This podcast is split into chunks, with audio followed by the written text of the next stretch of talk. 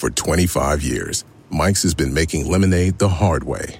Mike's Hard Lemonade. Hard days deserve a hard lemonade. Mike's is hard, so is prison. Don't drive drunk. Premium all beverage with flavors. All registered trademarks used under license by Mike's Hard Lemonade Company, Chicago, Illinois.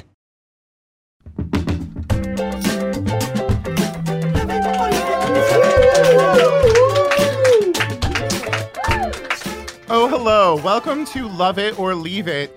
I am Guy Branum because Jon uh, Lovett left it uh, and is off uh, making the fine and impressive Pod Save America HBO show. So he left his personal podcast in uh, my meaty hands. Uh, this is my last week guest hosting the show. Uh, so thanks so much to everybody for letting me do it. Next week, uh, Erin Gloria Ryan of the Hysteria podcast is going to be swooping in and uh, handling things. Let's hope she can sail over the bar that I have set. um, let's welcome our guests, you guys. Uh, first up, she's the president of the Restaurant Opportunity Centers United and director of the Food Labor Research Center at UC Berkeley. Please welcome Ms. Saru Jayaraman. Saru Jayaraman. Yep. I'm sorry to problematize your uh, your name. I am part of the problem in this country, and I understand and accept that. Um, You got it. You got it. Next up, he's a film reporter at the Los Angeles Times covering diversity in Hollywood and so many other things. But most importantly, one of the key voices in our world these days. Please welcome Mr. Tre'vell Anderson. Hello, hello, hello, hello. Hello, Tre'vell. How are you? Tre'vell, have you seen The Wife? No. Oh, what the fuck are you doing, Tre'vell? Listen. You're a film thinker. I was like, have you seen have you seen Chris Hemsworth's torso in Bad Times at the El Royale? I have. It's glorious. It's a lot. It is. I don't even like him. the- It's the greatest but achievement in film this year. I don't know if I would go that far, but it's significant maybe to somebody. It's noteworthy. It's significant to me. uh, and finally, he's a writer, actor, and stand-up comedian whose Netflix special is now out on the comedy lineup. Please welcome my dear friend, Mr. Max Silvestri. Thank you very much, Guy. I didn't get key voice right now, but I'll take that intro. Key voice is Try quite a- making a difference, Max. Yeah, I should try harder. we have four copies of The Wife at my house right now. There was a screener mess up this year. We're a two guild household, and we have four copies of The Wife. It's the only screener we have. I mean, way to complain about being like uh, like immersed in riches. I'm not complaining. Like- this is the how I celebrate with this tone. Uh, that's fair. Yeah. Let's do it, you guys. What a week. This week, Mitch McConnell announced that the GOP's real agenda for the next two years is to cut health care benefits and Social Security for tens of millions of Americans to pay for trillions of dollars in tax cuts that will mostly go to big corporations and the ultra wealthy. Mitch McConnell's brand is strong. In an interview with Bloomberg, one day after the budget deficit hit 779 bu- bu- bu- billion in Trump's first fiscal year, McConnell proposed reducing the deficit with entitlement changes. In Republican speak, that means big cuts to Medicare, Medicaid, the Affordable Care Act subsidies, and Social Security. So let's put this deficit in context. President Obama handed Donald Trump and the GOP Congress a healthy, growing economy with low, sustainable budget deficits. Republicans have increased spending somewhat, but what they also really spent large on was the Trump tax cut, which is expected to add 1.5 trillion to deficits over the coming decade. Remember, Republicans had promised it would shrink the deficit. Shockingly, the tax cut did not pay for itself. So now McConnell wants America's most vulnerable citizens to pay for it. Equally shocking, Mitch McConnell has proposed to repeal the Affordable Care Act should he win enough seats in the Senate this election. He, Trump, and 20 GOP led states are standing behind a lawsuit that they filed to get the entirety of Obamacare overturned, including coverage for pre existing conditions. A tough hill to die on when poll after poll shows just how popular Obamacare, and specifically coverage for pre existing conditions, is among voters. But of course, that has not stopped Republican candidates from releasing a wave of ads promising they will preserve protections for Americans with pre existing health conditions. Missouri Attorney General Josh Hawley is running against Senator Claire McCaskill. In his new ad, he describes how one of his two perfect little boys has a rare disease that would be considered a pre existing condition. We know what it's like, he said, before saying he supports forcing insurance companies to cover pre existing illnesses. Fun fact about Josh Hawley he's one of the Republicans from the 20 states that have signed on to the lawsuit challenging the Affordable Care Act. This is exactly how Republicans have been going about policies for the past decades cutting taxes, jeopardizing health care, and then telling you it's all fine, whatever, don't worry about it. Now it's more clear than ever that this is exactly what will continue to happen if Republicans stay in the majority. So, Saru, I turn to you and I ask Do you think Republicans historically have run on lies? Is there other evidence of this? also, what color is the sky? I mean, yes. I mean, this has been a historical trend, but I think what is so noteworthy, amazing, should be outrageous to us is the ways in which, at this moment, compared to other moments in history, they are just deciding to be so completely blatant, completely obvious and blatant about their scandalous, outrageous behavior. I mean, the fact that he is willing to say, I am proposing to take money away from the poor and give it to the rich in exactly almost those words. Yeah. To me, says in this moment they feel so entitled, so powerful, with zero consequences for these kinds of actions. And I want to give an example on the ground that we're experiencing of this kind of blatant behavior. So, my organization, we collected 400,000 signatures to put on the ballot this November in Michigan a raise to the minimum wage from $3 to $12 an hour for restaurant workers and from $9 to $12 an hour for everybody else. 400,000 people signed petitions to put that on the ballot in November. And out of terror that the working people who would want a raise would go to the polls and vote themselves a raise this November, the Tea Party Republicans who control the Michigan state legislature made it law. They tripled wages for waitresses in Michigan. They raised the wage for everybody to $12 an hour, blatantly and openly saying, We're doing this to take it off the polls so that nobody will go to vote who might vote Democratic. And we promise to gut it after the election. oh, that's insane. It's insane. Be- What's most insane about it, though, is this might have been shenanigans Republicans might have pulled in the past, but this year they're willing to announce it from the rooftops. We are going to screw you. We don't want you to vote. We don't want working people to vote, and we're going to screw you after the election, and we don't care if you know about it because there are no consequences. the way that they are capable of convincing middle class people who do not have health care that trying to create a system where everybody has health care is stealing from them to give to like the nefarious underclasses really impressive max do you think it's a form of hypnotism I mean, it's magical and feels self hypnotist, like in the sense that, like, uh, I also am confused how Republicans in Congress can be wanting to uh, end protection for pre existing conditions because, you know, like all rich. Older white men, they look just like they're probably like riddled with sores and angina. gout, and they have so much disgusting medical Well, history. Congress and members take- have the best health insurance of anybody in the course they country. do. Yeah, but like age and corruption and like bad intention just rots you from the inside in a way that I feel like becomes like sort of tumorous. Like if they were to open their robes in like a Renaissance movie, there would just be like strange things hanging down because of all the evil they've done all over their life. So I don't understand how they're protected if uh, these sorts of laws pass. Well, it's always hard for me to tell what do they really want and what's a wedge issue. Like I always assumed that them hating gay people was just leverage so that they could get tax cuts.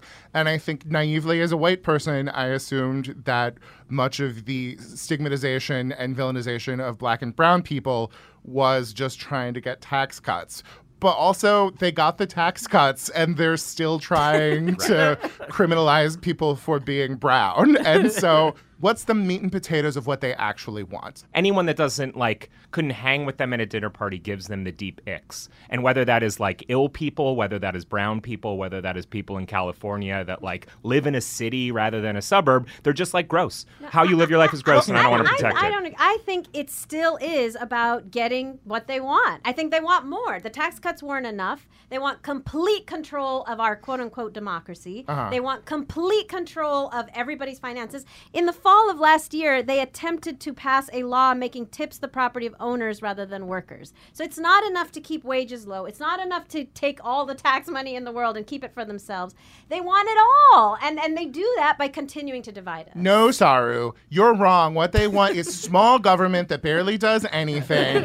That and too. for all choices in America to be made by private citizens who hopefully look as much like them as possible. They want to starve the beast, which is also what The Rock calls what he does two weeks before he has a shirtless scene in a movie.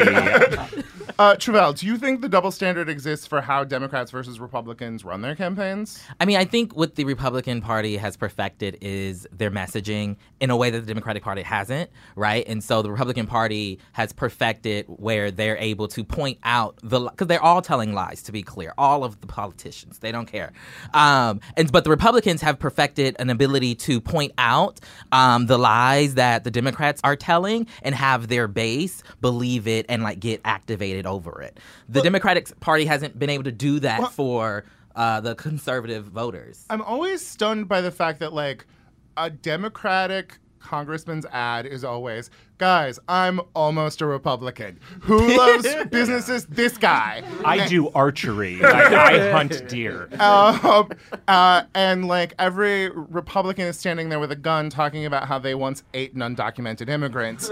and I don't understand why there's never a backlash there. Well, it's the belief, right, that, that Democrats have to go to the center in order to pull some of those, you know, moderate Republicans. Whereas the Republicans are like, listen, I'm Tea Party, I'm racist, give me my Confederate flag, and I'm good. But also the exaggerated version of liberalism, uh, like whatever, like I ate an undocumented immigrant is like it is not weird, cool action movie or villainous in a way that I think the extreme right wing version is. There is no cool left wing where it's just like, I, look, I'm the most left version. I, I'm I badass. have to step in here. It's not completely true. There has been a backlash. On the one hand, there's been Trump. That's part of the backlash. But the other backlash is there are amazing, amazing progressive women of color who are winning races around the country. To the, Do you have to be constructive, Saru? yes, I do. Um, yeah, I mean, let's look at Alexandria Ocasio Cortez in Mm-hmm, New York, who got Joe Crowley out, and let's look at Ayanna Pressley in Massachusetts. Let's look at Stacey Abrams, Mm-hmm. who running the most amazing campaign in Georgia. Stacey Abrams, of anyone, is going out there and not saying, "Look at me, I'm almost a Exactly. Republican," because it wouldn't work for a black woman. Exactly. She's going out and saying, "Hey, if everybody who can vote shows up to vote, this lady's winning." Exactly. Rashida Tlaib in Michigan. I mean, there are amazing women of color who are bucking the I'm I'm really a Republican Yeah. in Democrat sheep and they're winning. And the point is they're winning because they're authentic and they're giving people what they actually want, which is delivering on bread and butter issues. Well, th- the issue of authenticity is fascinating to me because for such a long time, for the past 30 years, I would say, every politician thought it was their job to just be on script at all times. And I feel like Democrats are largely doing that, where Republicans have realized that we now all love housewife shows and we want to see some wine with ice cubes get thrown in the political sphere as well. Yes. And it is really interesting hearing people like uh, Alexandria Ocasio Cortez come out and like talk like a person.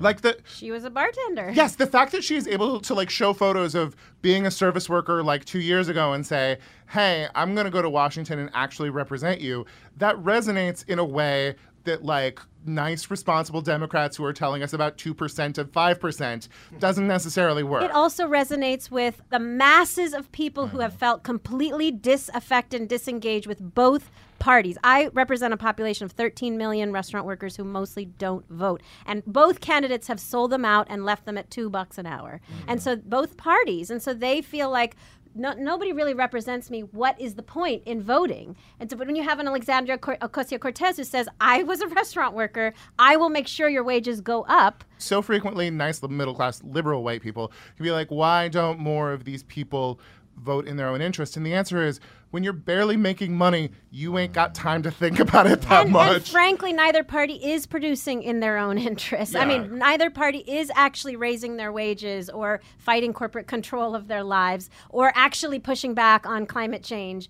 You know, neither party is actually doing it because they're all pretending to be Republicans. Yeah. So you, you got to deliver if you want people to vote.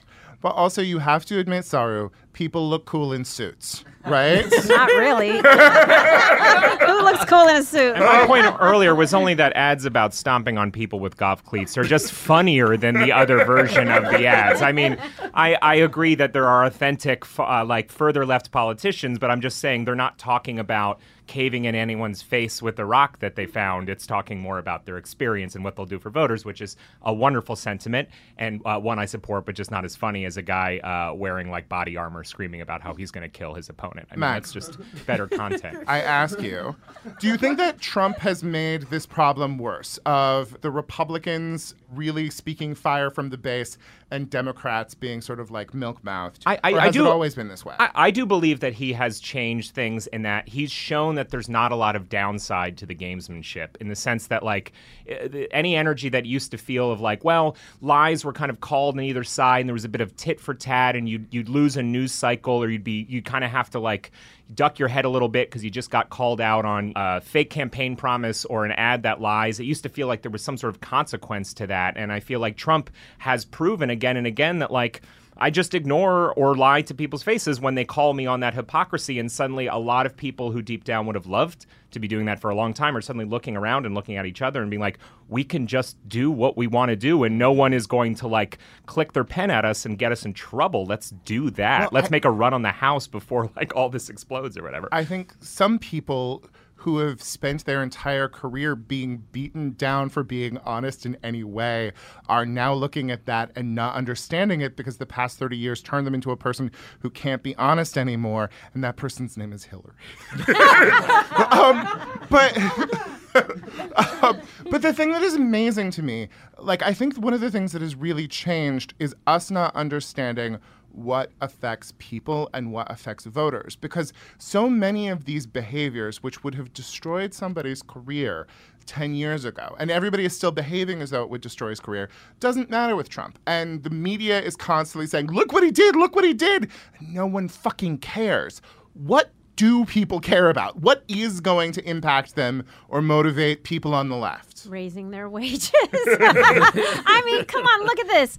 I I'm telling you, we were about to triple workers' wages in Michigan, and the Republicans knew it would drive people to the polls, and so they made it law. Do you know what an anathema it is to Republicans to triple waitresses' wages? It's like them eating collard greens. It's it's just like the worst possible thing they could do. But to there's still like laid off Harley Davidson employees that are like, yeah, it's a it's a bummer that these tariffs have cost me my job, but I'm still going to vote for Trump over everybody. I don't Yeah. I, I don't I think there is still in a small part of the base a cult of personality and a kind of like I'd rather be on the side that's winning the way I like that is Absolutely. uh, but that what I'm overrules saying everything. is there's masses, literally millions of people who aren't voting, who have been ignored by the Democrats. That's what I'm saying. Who are actually a threat to Republicans, so much a threat that they're willing to raise wages to keep them from going to the polls.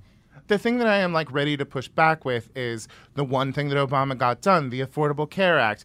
But people didn't show up in 2016 to protect the Affordable Care Act.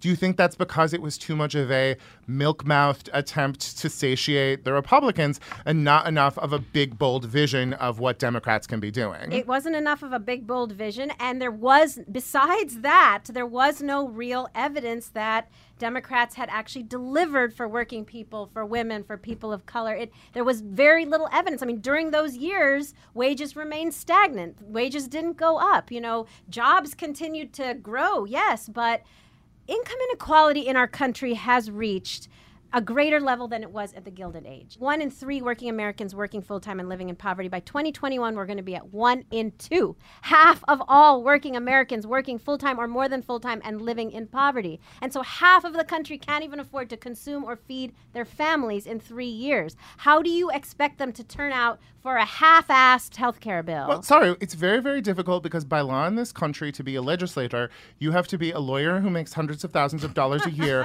or married to a tech billionaire. Um, so it's very hard for the people who are making our laws to understand, you know, what the needs of working class people are. And that's why we lost. Hillary didn't even go to Michigan, right? Yeah. That's why we lose because we don't actually we don't listen, we don't we don't deliver for people on the ground. I have a question.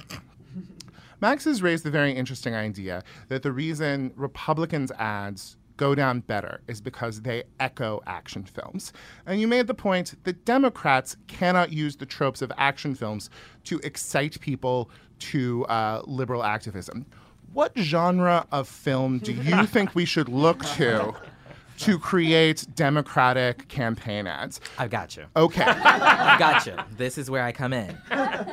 I'm going to go with the black comedy, like the black family comedy. Okay. Right? Tyler Perry, okay, dress somebody, some man up in a wig, and like. I see Claire McCaskill with a chainsaw, like cutting through the defense budgets. Do you think so? I'm, I'm with it. B- Boo, Madea's Halloween. Voila. Someone, someone like me brought to a holiday dinner and being given the business by the family. Yeah. by Loretta, Loretta Devine can play the grandmother or the auntie or whatever. Listen, we can make this happen. Tyler Perry would make this movie. like we just need to get Sanaa Lathan to enough like marginal districts to make this possible.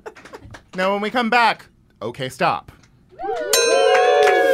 Hey, don't go anywhere. There's more of Love It or Leave It coming up. There are over 75 million monthly Tubi viewers. That's more people than there are in France, which means Tubi is more popular than cigarettes for breakfast. It's more popular than considering iced coffee a total abomination. More popular than loving political revolutions. More popular than mère and mère somehow being different words. Tubi, it's more popular than being French. See you in there. Welcome back to Love It or Leave It. I continue to not be Jon Lovett. I am Guy Branum because Jon is on assignment in Austin this week. I've seen a lot of Instagramming of barbecue, and so I assumed Austin, uh, making the HBO show. Uh, please be sure to watch it. Now it's time for a game called OK Stop. We'll roll a clip, and the panel can say OK Stop at any point to comment. This week's clip is Tucker Carlson having an expert on to talk about the issue on everyone's mind right now the attack on college whites. The free speech crisis is bad enough, but it is a result of something that is even more poisonous, which is the spreading of victim ideology. Okay, College stop. presidents. I love when conservatives whine about victim ideology immediately before they go into a long monologue about how they are victims on college mm. campuses. I mean, I think the great coup of like modern conservatism is their ability to hold uh, both having all the cards in one hand and uh, being the victim in the other. And it's like tremendous to watch just how like controlling all elements of government right now, judiciary, everything, and still to just be the on underdog. TV persecuted. It's like really impressive. This is the most popular news network. Max, when you've had all of the cards, having slightly less than all of the cards is oppression, okay? Anything less than the whole deck uh, and everyone else's decks will not do. are telling their own students that they are at risk of lethal racism and sexism simply by virtue of being on a college campus. That is an outright lie. There is no more tolerant place if you're not a conservative than a college campus today. Yes. They have Okay, to defend. Oh, come on. Like, you know, okay, let's talk about who it's really not safe for on college campuses. Let's. Yes, and women. You know, how let's talk about the level of sexual assault on college campuses, the fact that what is it like one in two women have experienced some form of assault or harassment on college campuses when they are young and people of color. I mean, as people of color, there's constant harassment and assault. I teach at UC Berkeley. I mean, I can't tell you the number of women and people of color who are constantly coming to me with these kinds of very, very scary incidents, even at UC Berkeley. Yeah. But you must admit, Sarah, as we learned in the Kavanaugh hearings, while there is a great amount of sexual assault that goes on, we can't be certain who does it. Like, it's no one in particular. It's more of an idea, Yeah, right? women are doing it to I'm themselves. willing to allow right? the abstract idea that it happened, but I'm not willing to allow that anyone did it. Uh, it may just have like like uh, you They know the it to conception of. Jesus. It was a, it was a bit of an immaculate sexual assault. happened. Yeah, yeah. Uh, as someone who teaches at a university, don't you think it's important that some students learn in an environment where they're being constantly told that they're less important and that their intellectual traditions don't matter? I mean, that just seems like, you know, pick yourself up, man, try harder.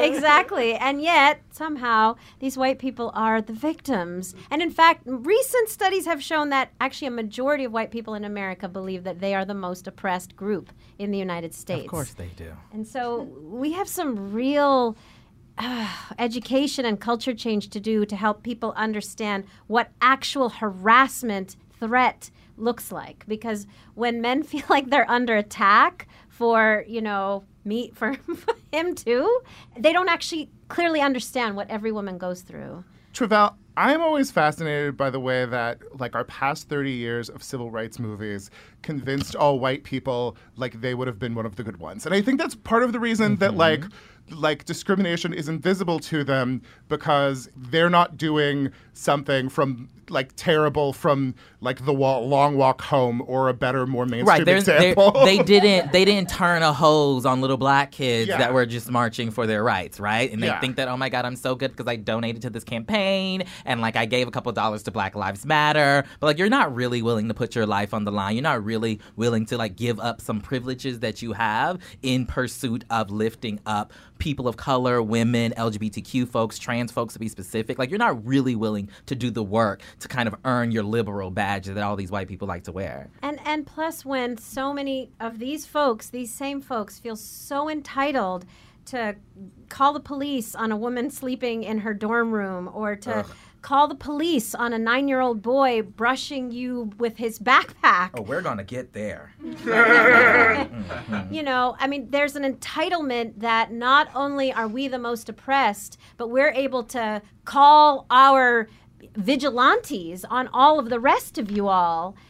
That's an extraordinary feeling of entitlement. I do think, though, we should acknowledge that there is a, like a danger now on college campuses uh, for white conservatives, uh, frat pledges who like stay up all night butt chugging vodka and quoting the film Euro Trip that they could fall out of their bunk bed and like break their arm. I mean, this stuff is real, and it's like they're stuck enjoying the wrong Chappelle show Something sketches might happen for when- weeks on end in their room. You know? Something might happen when they boof. Yeah, You know, you never know. the know. Western civilization that is their extraordinary privilege to pass on to the next generation of students. Okay, and if stop. they are not, I mean, the the notion that people are being damaged by having to read some Zora Neale Hurston, the notion that having to step back and say things were also being written that weren't the Odyssey, and it's dangerous to like treat white supremacists as a frivolity. It's dangerous to laugh at them too much. But they hate that. but um, th- like this this obsession with like the Western tradition and the real important things that we were learning in college in 1964 are not being taught anymore. Calm down. Science moves along. We can talk about Frida Kahlo a little bit and nobody gets hurt. But can we also point out that, like, you know, as the person here who is probably closer to being a student a few years ago, Oh, they are still bragging. we get it.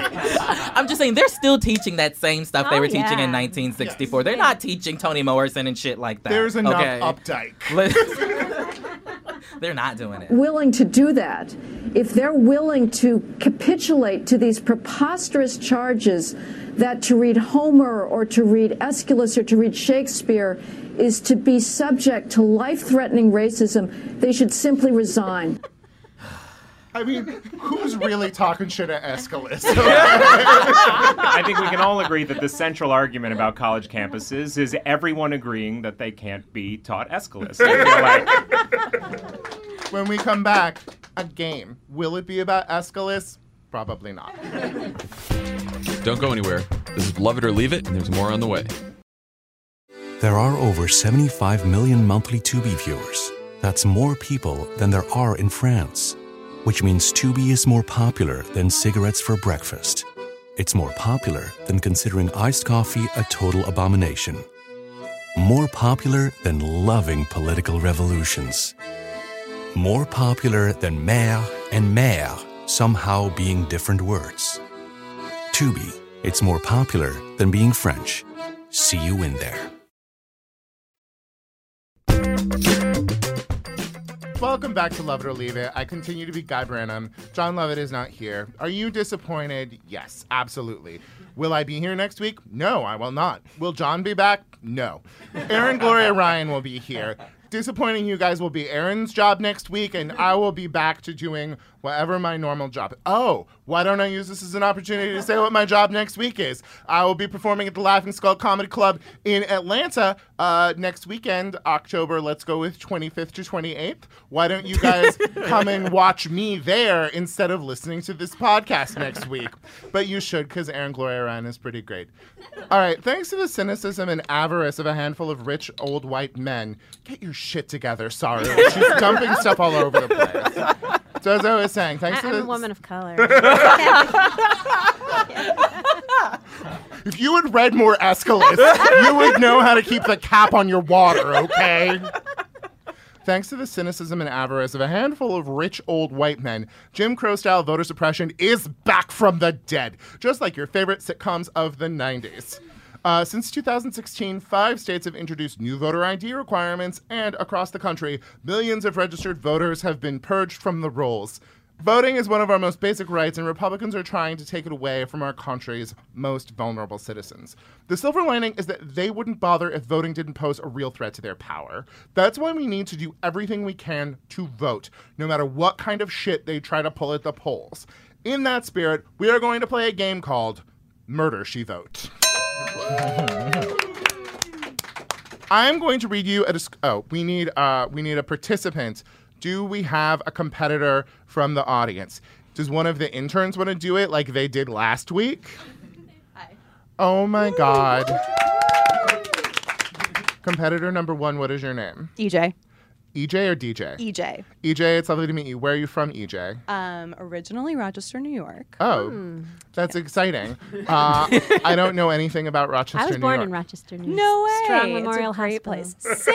Yeah, What really? small world. I drink 45 cans of Genesee cream every single day, so I'm Yeah. a big fan Oh of the my brewery in Rochester. That's beautiful. All right, EJ, I'm going to read you a description of an obstacle you might run into on election day, and you have to pick the answer with the best advice for how to get around it. Are you ready, EJ? yes. Okay. EJ.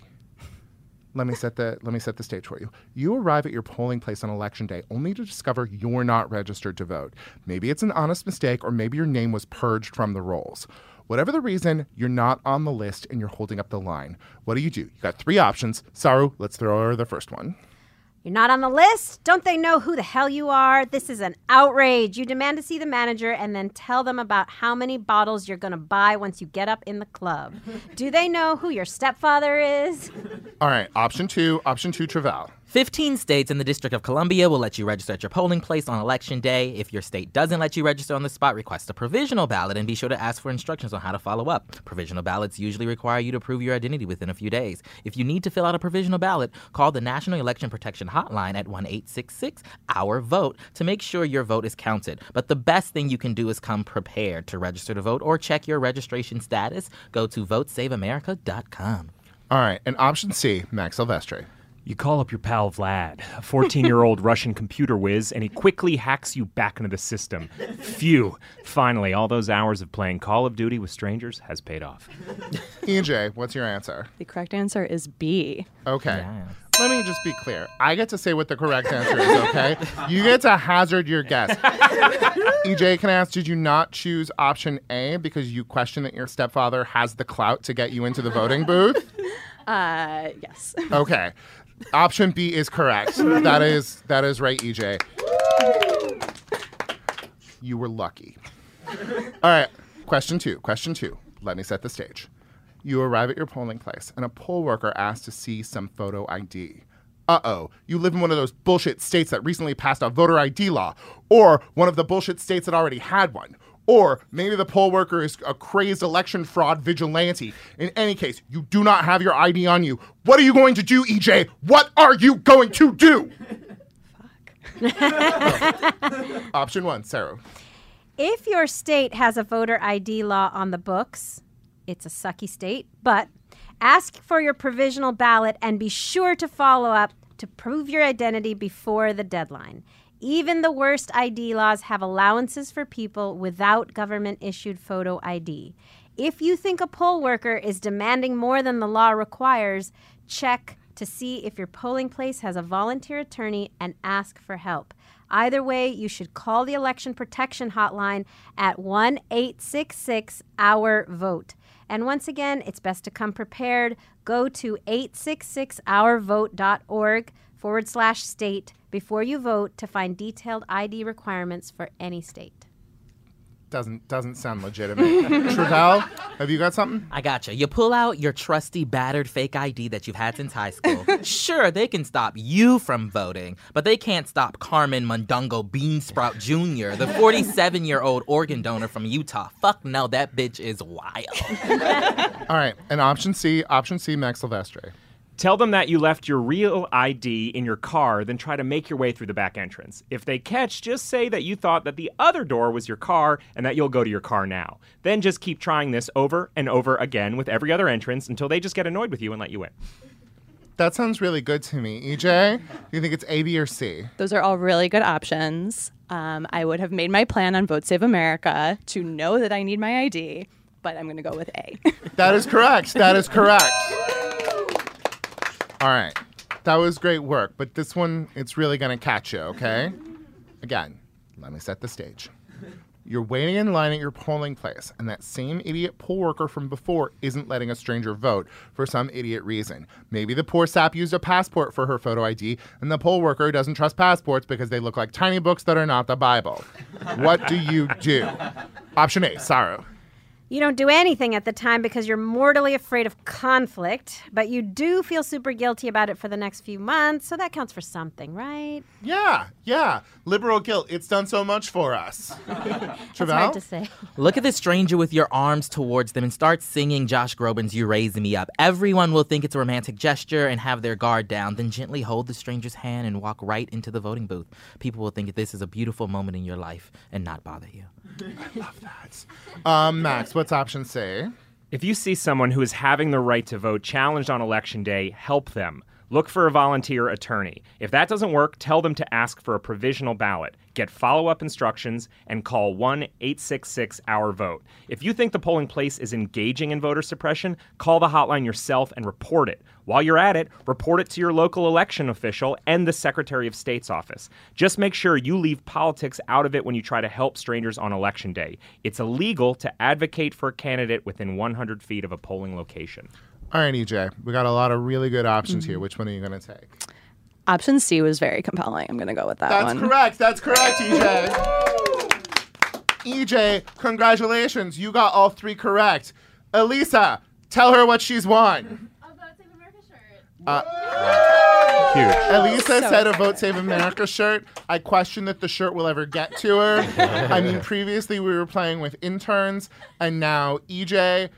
EJ, are you an intern? Are you going to an accredited college? No, I am an employee. I mean, this is bullshit. This is we are violating quiz show laws as we speak. But congratulations, Thank EJ. you. You know a lot about voting.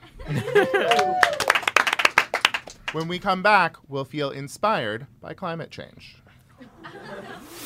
Hey, don't go anywhere. There's more of Love It or Leave It coming up. There are over 75 million monthly Tubi viewers. That's more people than there are in France, which means Tubi is more popular than cigarettes for breakfast. It's more popular than considering iced coffee a total abomination. More popular than loving political revolutions. More popular than maire and mère somehow being different words. Tubi, it's more popular than being French. See you in there. Welcome back to Love It or Leave It. I'm Guy Branum, your host. Jon Lovett is not here. We have no idea where he is. Uh, uh, with me in the studio, not the improv, the studio are. Saru Jayaraman. Beyonce. Maximilian Silvestri.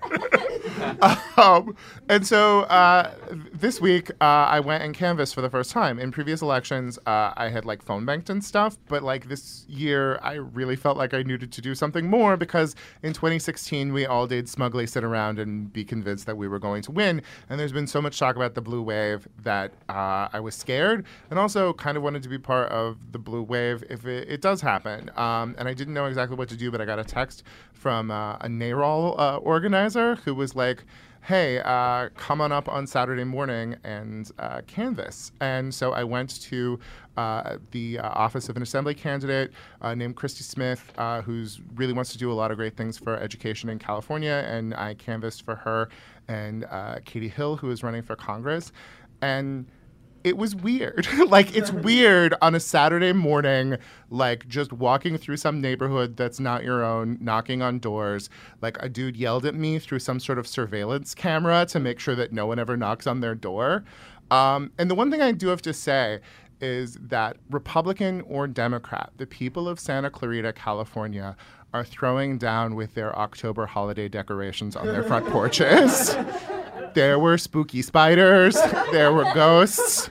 Um, and it was like, it was lovely on a lot of levels. But one of the things that was coolest was I talked to some people who were planning on voting for Katie Hill but didn't really know about Christy Smith and being able to tell them a little bit more about her and give them information was great.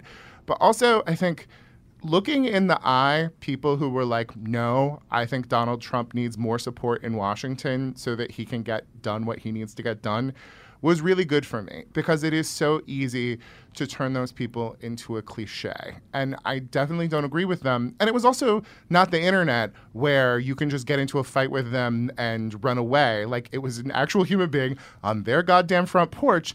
And I was They have gravestones in their front yard. I mean, these are people that buried their family, presumably, with an epitaphless gravestone that just says RIP with no name. And you're like, these are horrible people. Well, also, I'm representing some nice lady running for assembly.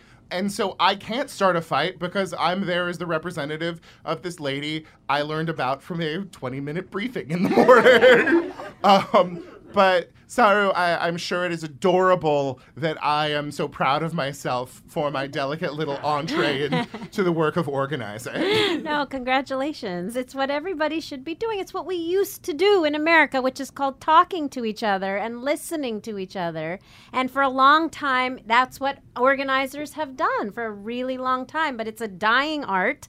And unfortunately, the right has picked it up. I don't know if you know, but the Koch brothers and the KKK have been doing canvassing a lot of it over the last couple of years, which is why they actually have been picking up so much steam. Do they have like uh, like shorter sheets so that they can like move around better when they're canvassing? I'm sure they have to Like, take off the the- something the- something off the like hood. Yeah. calf length. exactly. But they've been like going door to door, listening, offering stuff. And when people feel heard and listened to, they tend to actually want to do something with you. So a lot of people don't feel heard because our side of the table has not actually done what you did this Saturday. Yeah. Um, so If like we're losing steam to the KKK's ground game, I feel like there's something wrong with liberalism in this country.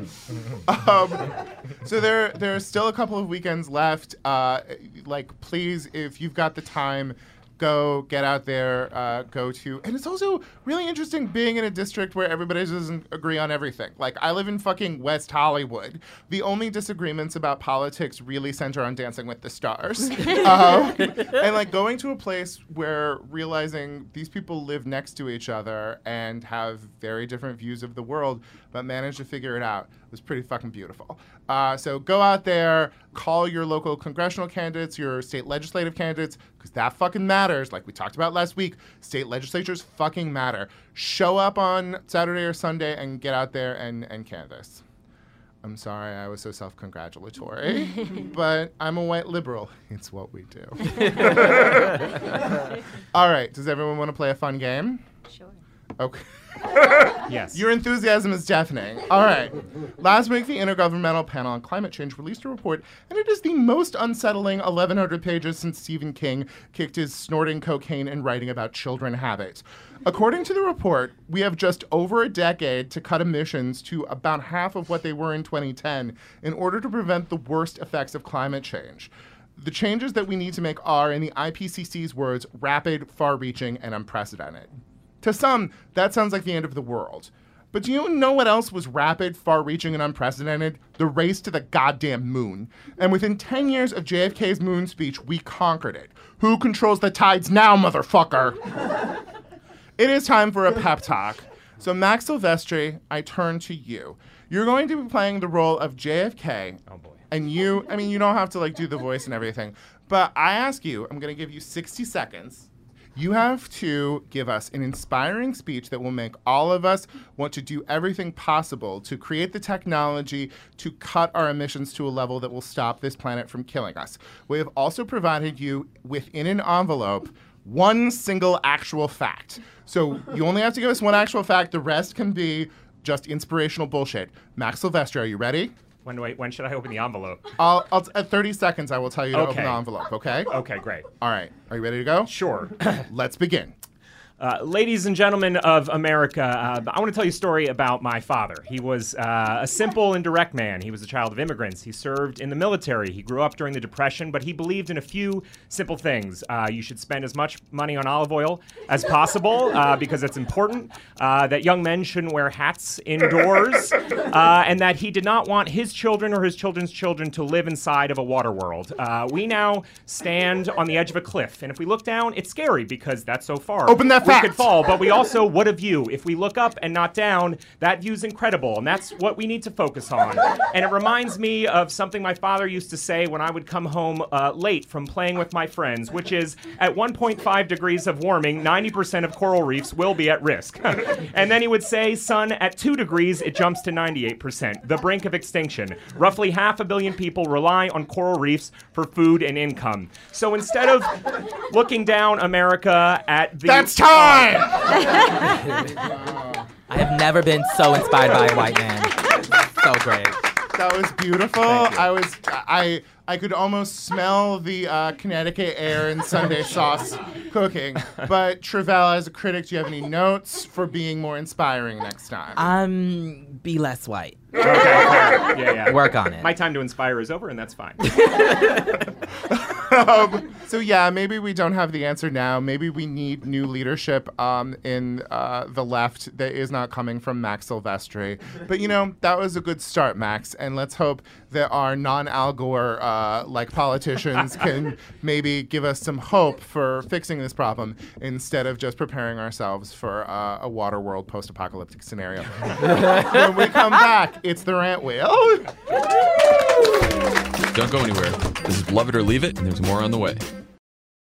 There are over 75 million monthly Tubi viewers. That's more people than there are in France, which means Tubi is more popular than cigarettes for breakfast. It's more popular than considering iced coffee a total abomination.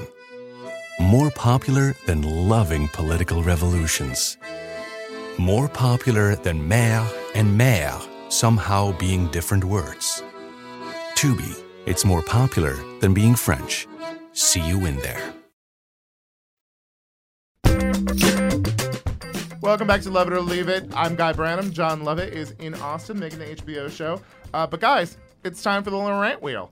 Um, this year's topics are the new royal baby, crisp fall weather, doxing the Proud Boys, Ariana and Pete, corporate control of our democracy, people who sleep with no curtains, Netflix food shows, and white women nonsense. It's like a free space. All right, let's give her a spin.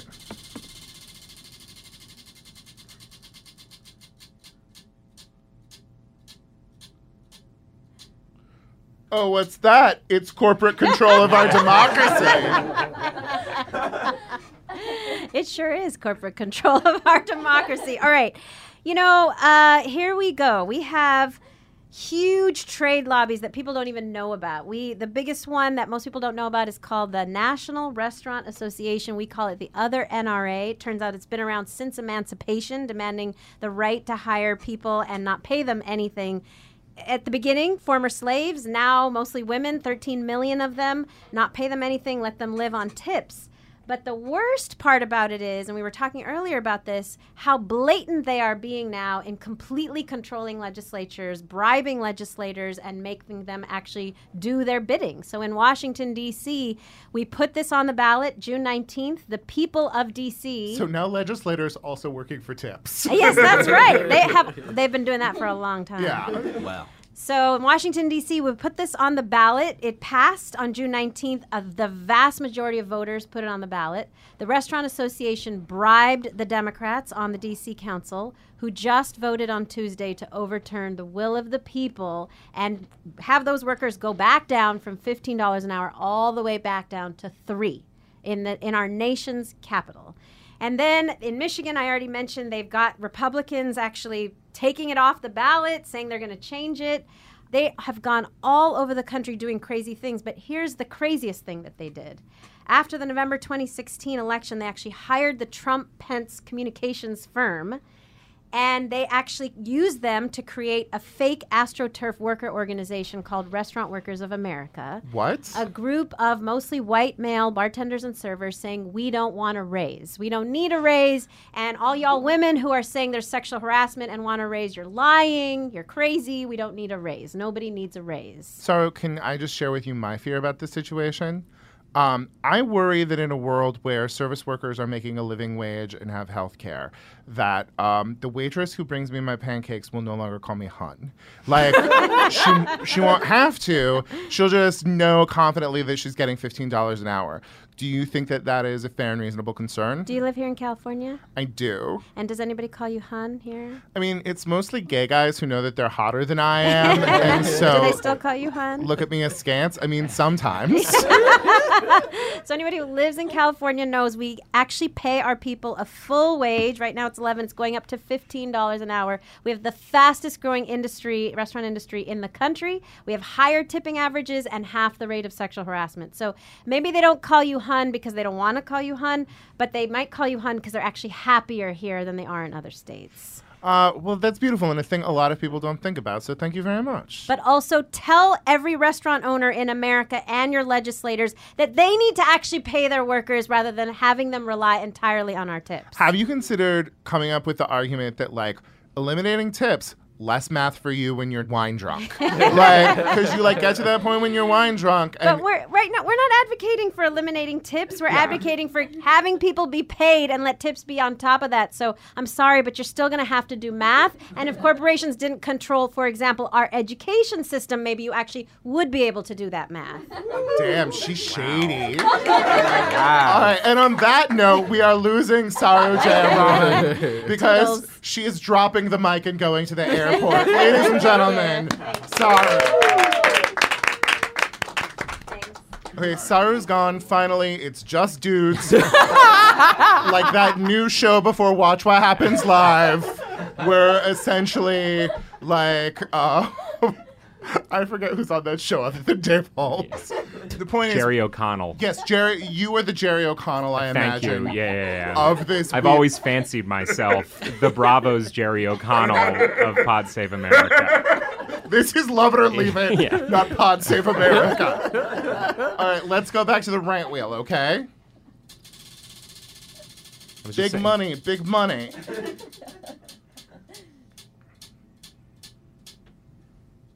All right, we've got crisp fall weather. Now, here in Los Angeles, most of the time, what September and October are serving you is more of the endless springtime that we enjoy as a state. It's usually like 90 degrees, you still have the air conditioner running, and the only way that you know it is autumn is because of the presence of uh, pumpkin spice lattes on the Starbucks menu. It has been so excited to have like somewhat crisp fall weather here in California. Uh, it's beautiful. I am not someone who can layer clothing, but I've been enjoying the sweaters that other people are wearing. Um, today, I had just like a cute lunch outside, and I didn't have to worry about sweating too much. I just drank Sauvignon Blanc and enjoyed my salade niçoise. Um, I can rock a Henley and have it go from day to night and not just feel like it's somehow inappropriate for a lunch walk. Max, may I say? Yeah. You're wearing that Henley. Thank you very much. Let's keep spinning.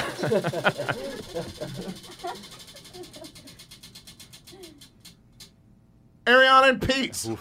Okay, may I personally say I sincerely hope that she left him because he breaks so much during sketches. I am tired of it. He is not taking his profession seriously. She is Ariana motherfucking Grande. She takes her profession seriously. yeah. She should not be dating a dabbler. She's a craftsman first. Yeah. Uh, piano's a hell of a song. um, also, I, I'm worried that uh, Pete is going through more emotional turmoil because I just question the amount of surface space that is left on his body that does not have tattoos on it. And I feel like if he's on an emotional roller coaster, he's going to need like a couple of more words and maybe a cartoon mouse to truly express who he is. I'm, I don't know how any relationship could survive the um, extremely rapid and uh, public memification of like one person being given big dick energy. I feel like that was such a like I'd never heard of it, and then I'd heard everyone's opinions on it, and like it, it just felt like wow, this suddenly this person's so public. This wasn't even like a, oh Jon Hamm, there's a wisp of something in a Right. picture. This was like everyone looking at each other and being like, he has big dick energy. He has a big dick and it makes him confident. And like whatever size his penis is, I don't know that you can just survive that. Back to the wheel.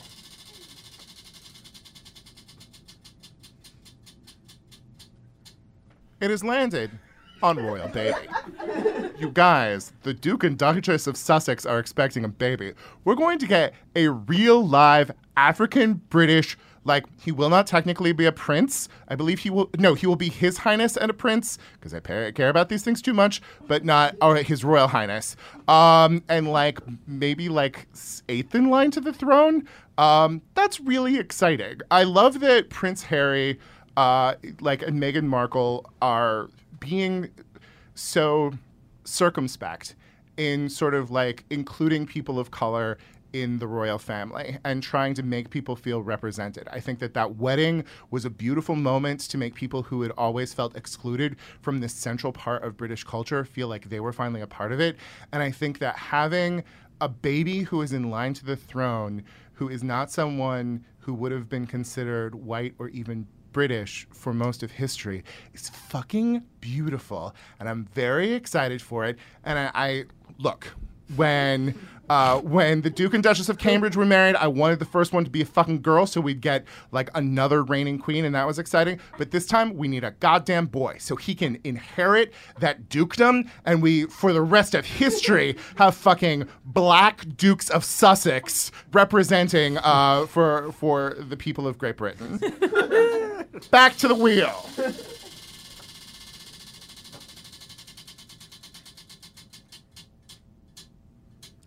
All right, white women nonsense. That would be mine.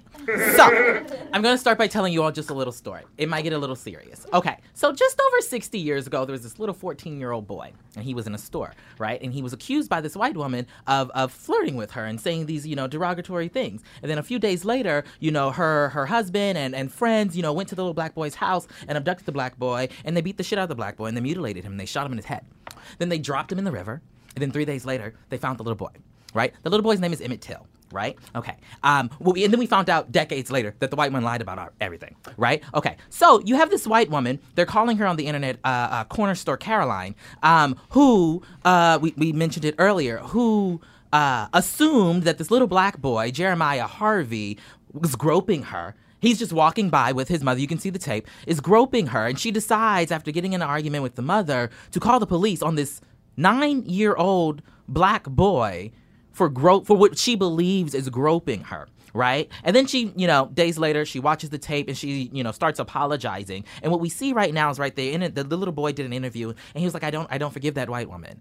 Um, and so the internet right because we've been we've been uh, uh, bred to believe that black people have to be so forgiving of white people who fuck up our lives. The internet wants this little boy to be forgiving of this white woman who could have ruined his entire life. And i have a problem with that right? It's a first of all it's a little it's a little boy this little boy is not thinking about your ass, woman, okay? One, you ain't got no ass. But two, he ain't thinking about your ass. And you thought it was so appropriate to call the police on a nine year old boy. This is why we see so many.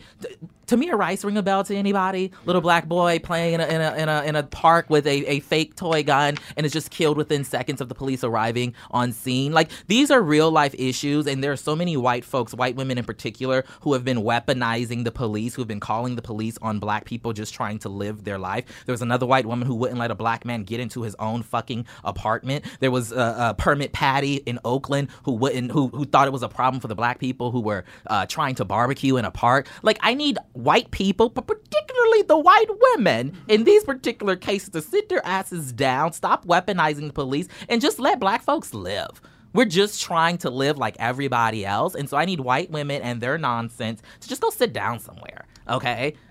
Final follow up question. Mm-hmm. When it comes to white woman nonsense, avocado toast, pro or con? Con. Ah, fuck you.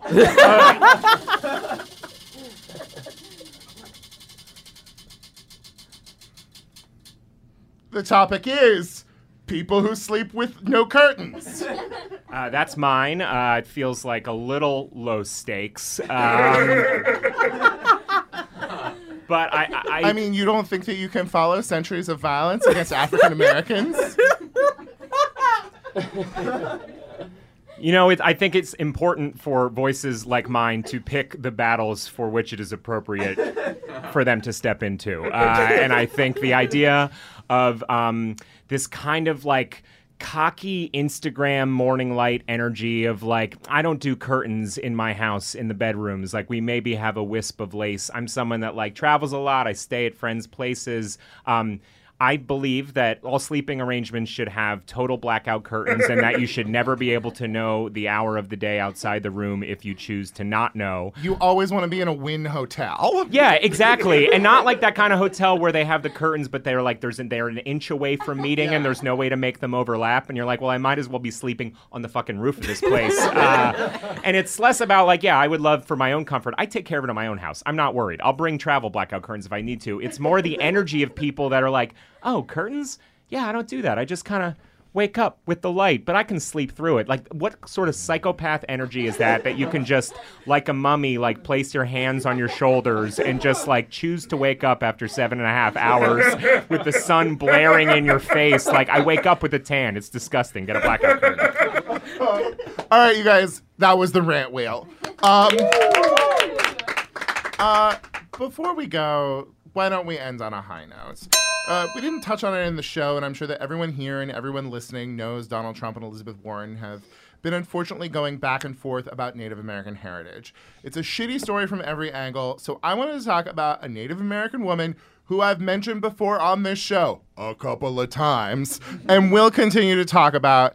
And her name is Paulette Jordan. Paulette Jordan is running as a Democrat. She got the nomination uh, for governor in Idaho. And look, she's running as a Democrat in Idaho. It is an uphill battle, but this is a year where we are talking about there being a blue wave. And if there is one and people do show up, crazy things can happen. And one of the things that I think would be coolest if is if one of those crazy things was a member of the Coeur d'Alene tribe like being responsible for one of our states, for being able to say that this country that was founded on genocide and theft and crime gave the full possibility of citizenship back to a member of one of those uh, tribes. Let's remember, Native Americans could not vote in this country until the 1920s. They have been systematically marginalized from our institutions of democracy and uh, from property. Uh, and Paulette Jordan is a great candidate. I love many things about her, but the thing I love most is I saw a video of her at Moscow, Idaho Pride. And you have never seen retail politics until you have seen Moscow, Idaho Pride. like, First of all, it's Pride, so everyone's trying to fuck. Um, but also, it was like 30 people there, and shit was going on, and she was having to hold attention like somebody at a bad open mic.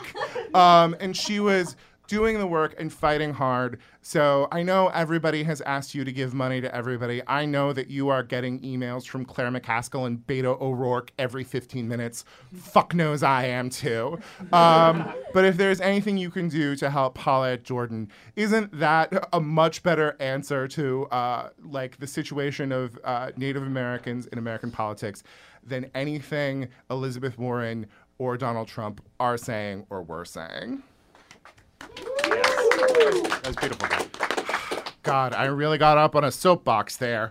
Uh, okay, guys, uh, thank you so much to Saru Jayaraman, who isn't here anymore, to receive that thanks. Uh, Tre'vell Anderson, Tre'vell, where can people learn more about what you do? At Tre'vell Anderson at LATimes.com. Uh, and Max Silvestri, what about you? At Max Silvestri on the platforms that matter. And bye. Oh, it's been a goddamn pleasure to take over for Jon Lovett on Lovett or Leave It. Thanks so much. To Elisa and Mukta and everyone else who has made it possible, but mostly buy my fucking book, My Life as a Goddess, available wherever books are sold.